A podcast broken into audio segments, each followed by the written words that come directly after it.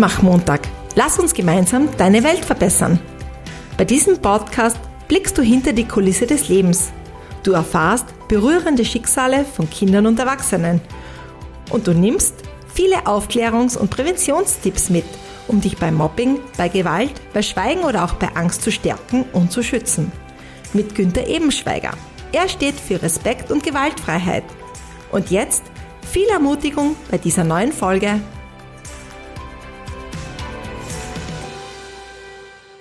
Zu dieser neuen Folge wieder ein herzliches Servus von mir zum Mutmach-Montag. Lass uns gemeinsam deine Welt verbessern. In der letzten Folge habe ich auf die Frage geantwortet, meine Arbeitskollegin ist nach Wochenenden oft im Krankenstand und wir sehen auch, dass sie blaue Flecken überschminkt. Was sollen wir tun? In der heutigen Folge beantworte ich eine Frage, die mir eine Frau anonym geschrieben hat und die mir auch persönlich oft gestellt wird. Und zwar hat die Frau mir geschrieben, Herr Ebenschweiger, ich werde an meinem Arbeitsplatz von einem Arbeitskollegen sexuell belästigt und ich weiß nicht, wie ich mich verhalten soll. Dazu läuft ja auch gerade eine Kampagne, die ich, wie alle isolierten Kampagnen gegen Gewaltphänomene übrigens auch, kritisiere. Eine isolierte Medienkampagne ist ohne gleichzeitige Aufklärungs-, Motivation oder Präventionsprogramme praktisch wirkungslos. Mit einer solchen Kampagne müsste es zugleich auch eine Ausfort- und Weiterbildung geben, um persönliche Haltungen und Perspektiven sowie richtige Reaktionen zu zeigen, um die Betroffenen und Helfenden zu motivieren, sie zu ermutigen und ihnen zu zeigen, wie mache ich das Richtige richtig und sie in ein Netzwerk von Hilfemöglichkeiten oder vielleicht sogar Supervision einzubinden. Dazu eine Werbung in eigener Sache. Ein Expertinnen- und Expertenteam arbeitet derzeit aktiv und engagiert an einem Konzept. Wir nennen es SHE, das steht für Simple Help. Und 2023 bieten wir in Österreich damit ein revolutionäres, neues, wirksames Gewaltpräventionsprogramm zum Schutz von Frauen und Kindern an. Aber zurück zur Frage. Herr Ebenschweiger, ich werde an meinem Arbeitsplatz von einem Arbeitskollegen sexuell belästigt und ich weiß nicht, wie ich mich verhalten soll. Grundsätzlich muss Klarheit einmal darüber bestehen, dass sexuelle Belästigungen als Gewaltform durch nichts zu rechtfertigen ist. Jede Form eines sexualisierten Übergriffes ist ein schwerer Eingriff in die körperliche und seelische Integrität eines Menschen und im konkreten Fall dieser Frau. Das Benutztwerden für die sexuellen Bedürfnisse des Mannes verletzt die Menschenwürde, entwertet eine Frau oder dich als Frau, lässt sehr oft dich deinen Körper hassen und verfolgt dich mit Schuld- und Schamgefühlen. Sexuelle Belästigung oder Belästigungen von Mädchen und Frauen am Arbeitsplatz ist, muss ich sagen, leider aufgrund meiner Erfahrungen ein großes und nicht nur für mich immer wieder ein betroffen machendes Thema und schlicht und einfach Gewalt. Die ersten Fragen, die ich immer stelle, sind, wie geht es dir oder Ihnen? Was ist passiert und wie ist es dazu gekommen? Und natürlich auch, ich höre dir oder Ihnen gerne auch als Mann zu. Meine Erfahrung ist, dass Mädchen und Frauen auch mit mir als Mann darüber reden, weil es nicht der Mann, also das Geschlecht ist, das entscheidend ist, sondern die persönliche Haltung, die Stärke und natürlich der proaktive Zugang. Dazu ein etwas anderes Beispiel eines Mädchen, das betroffen macht und dir auch die Themen dazu aufzeigt. Stelle dir jetzt vor, ich nehme gerade an einer Fortbildung in Frankfurt teil, als an diesem Nachmittag mein Handy klingelt. Es klingelt nicht wirklich, weil ein Smartphone ist immer auf lautlos gestellt und ich rufe zurück, wenn es zeitlich passt. Es ist eine österreichische Nummer und am anderen Ende ist eine Mädchenstimme, die sagt, Lieber Herr Ebenschweiger, meine Mutter hat mir diese Nummer gegeben und mich ermutigt, sie anzurufen. Ich wurde vergewaltigt und ich brauche Ihre Hilfe. Zuerst atme ich tief durch und dann bedanke ich mich bei Mädchen dafür, dass sie so mutig ist, das zu sagen und sich Hilfe zu holen. Allerdings ist das jetzt von Frankfurt aus nur bedingt möglich. Ich frage daher, um eben die weiteren Schritte festzulegen, das Mädchen, wann die Vergewaltigung passiert ist und sie antwortet vor gut einer Woche. Da das Mädchen mir auch sagt, wo sie wohnt, kann ich jetzt ihr und ihrer Mutter ganz rasch in einem nächsten Schritt sagen, an welche Psychologin oder an welche Psychotherapeutin oder an welche Stelle sie sich wenden können. Als zweiten Schritt vereinbaren wir einen gemeinsamen Termin, wenn ich also von Frankfurt wieder zurück bin, und ich unterstütze die beiden bei der Anzeigerstattung, die sie in ihrem Ort bei der Polizei nicht machen wollen, weil, wie sie beide sagen, ihnen das zu peinlich ist und sie Sorge haben, dass sich das Ganze herumredet. Das Schamgefühl spielt natürlich eine massive Rolle. Und solche Fragen stellen sich auch Mädchen und Frauen, die am Arbeitsplatz sexuell belästigt werden. Solche Fragen können allerdings nie, wie ich es nenne, von der Stange beantwortet werden, sondern nur immer unter Berücksichtigung der individuellen persönlichen Situation. Daher versuche ich jetzt, diese Frage als Art Rezept zu beantworten und ersuche die Fragestellerin, sich bei einem weiteren Bedarf persönlich bei mir zu melden. Was ist sexuelle Belästigung am Arbeitsplatz und wie beginnt es? Beginnt es? Wie kann ich das stoppen? Gibt es auch weitere betroffene Mädchen und Frauen? Und wer hilft mir? Gibt es jemand, der mich unterstützt und an wen kann ich mich wenden? Was ist sexuelle Belästigung am Arbeitsplatz? Sexuelle Belästigung kann ja verschiedene Facetten haben. Und diese Belästigung kann visualisiert, verbal, psychisch oder auch körperlich passieren und eine sexuelle Belästigung gilt auch immer als Diskriminierung.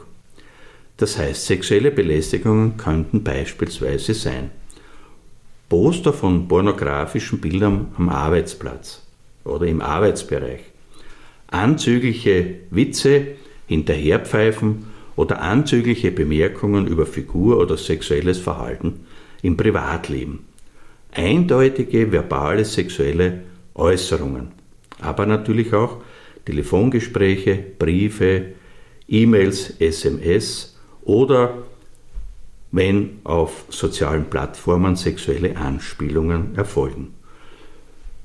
Auch, und das ist mir jetzt ganz wichtig zu sagen, zufällige, das würde ich jetzt unter Anführungszeichen setzen, zufällige oder gezielt körperliche Berührungen an Körperstellen, wo du nicht berührt werden möchtest und natürlich ganz konkrete Aufforderungen zu sexuellen oder exhibitionistischen Handlungen. Und warum habe ich das zufällig so betont? Weil zufällig bedeutet sehr, sehr oft auch Grooming. Grooming bedeutet das Herantasten, das Heranführen, das Vorbereiten eben solcher sexueller Belästigungen. Und ich gehe jetzt davon aus, dass die sexuelle Belästigung am Arbeitsplatz auch im konkreten Fall dieser Fragestellerin mit Grooming-Phasen begonnen hat, was so viel eben bedeutet, dass der in Rede stehende Belästiger diese sexuellen Übergriffe vorbereitet hat und beispielsweise irgendwie und irgendwann ganz zufällig diese Frau berührt hat. Es braucht dazu, wie in unserem Fall, zuerst natürlich ein weibliches Opfer, und wie ich es jetzt nenne, eine täteraffine Umgebung. Das bedeutet einen Arbeitsplatz, in dem Kolleginnen und äh, Freundinnen aus verschiedensten Gründen wegschauen und schweigen.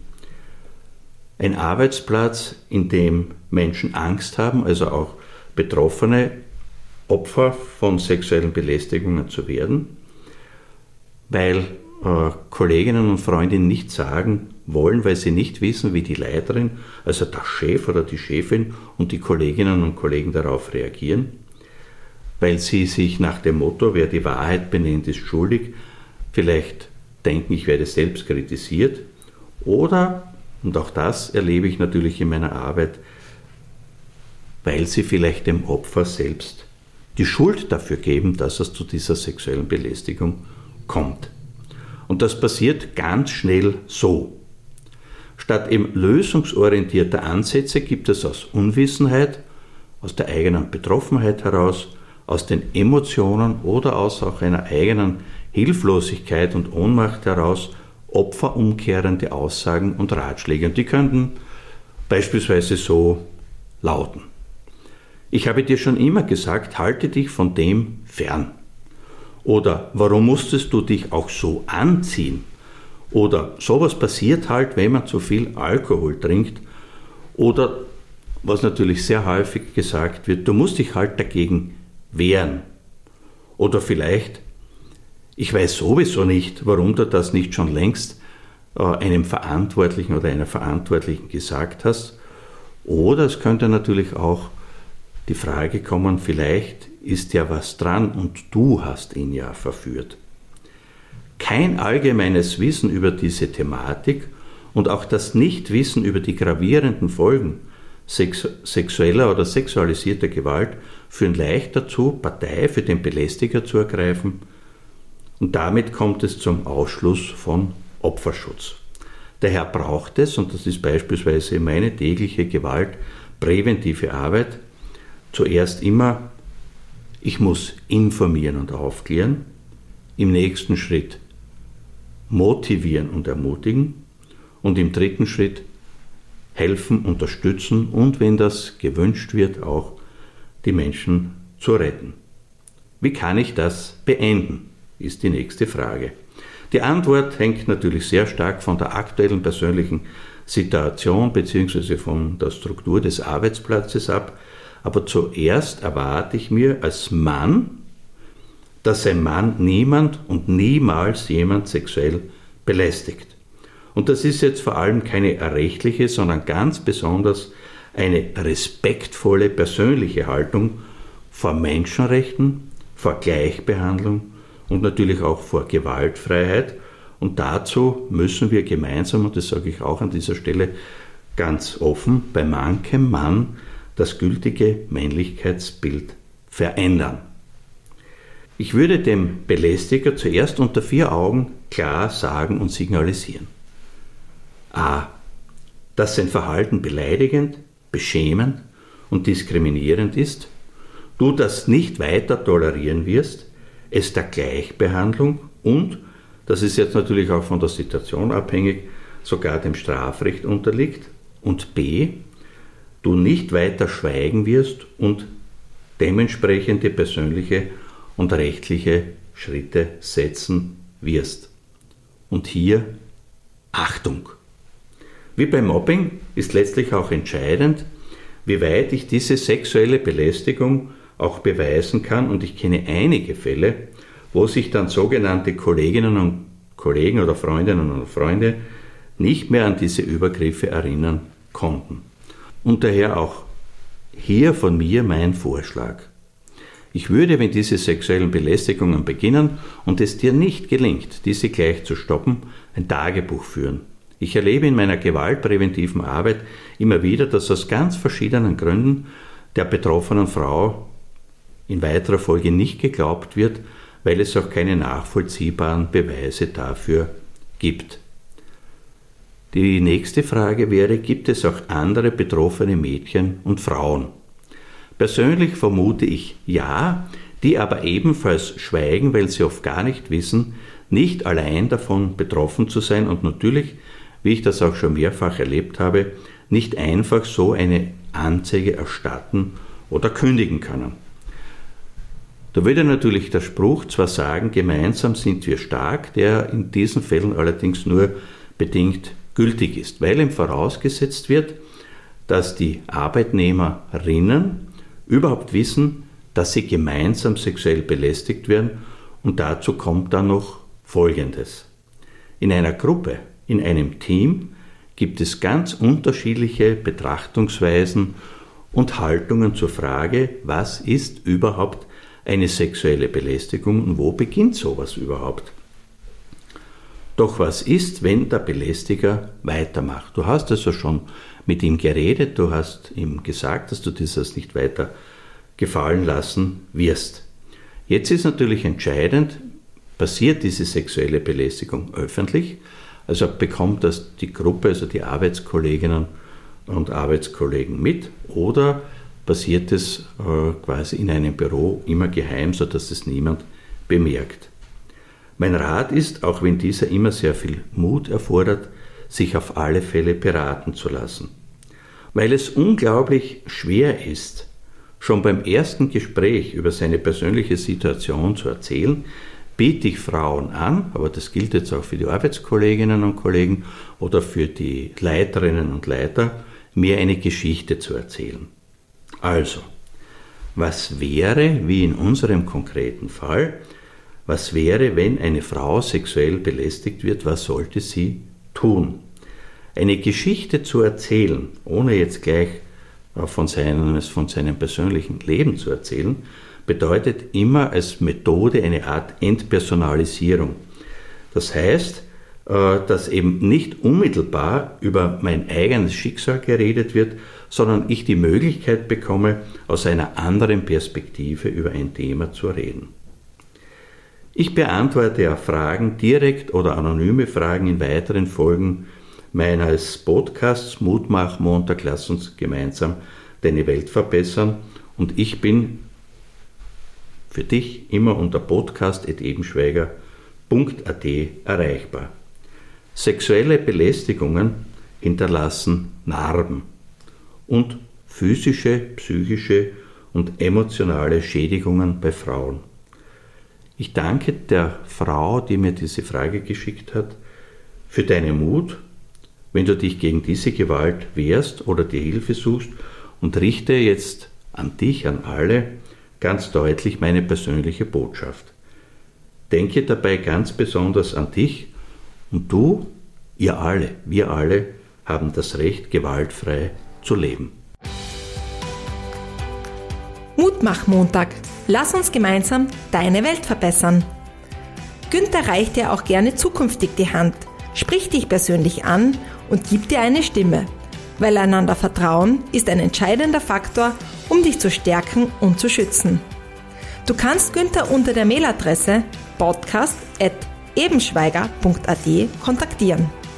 Und jetzt weiterhin viel Ermutigendes in der kommenden Woche und bis bald. Ein herzliches Servus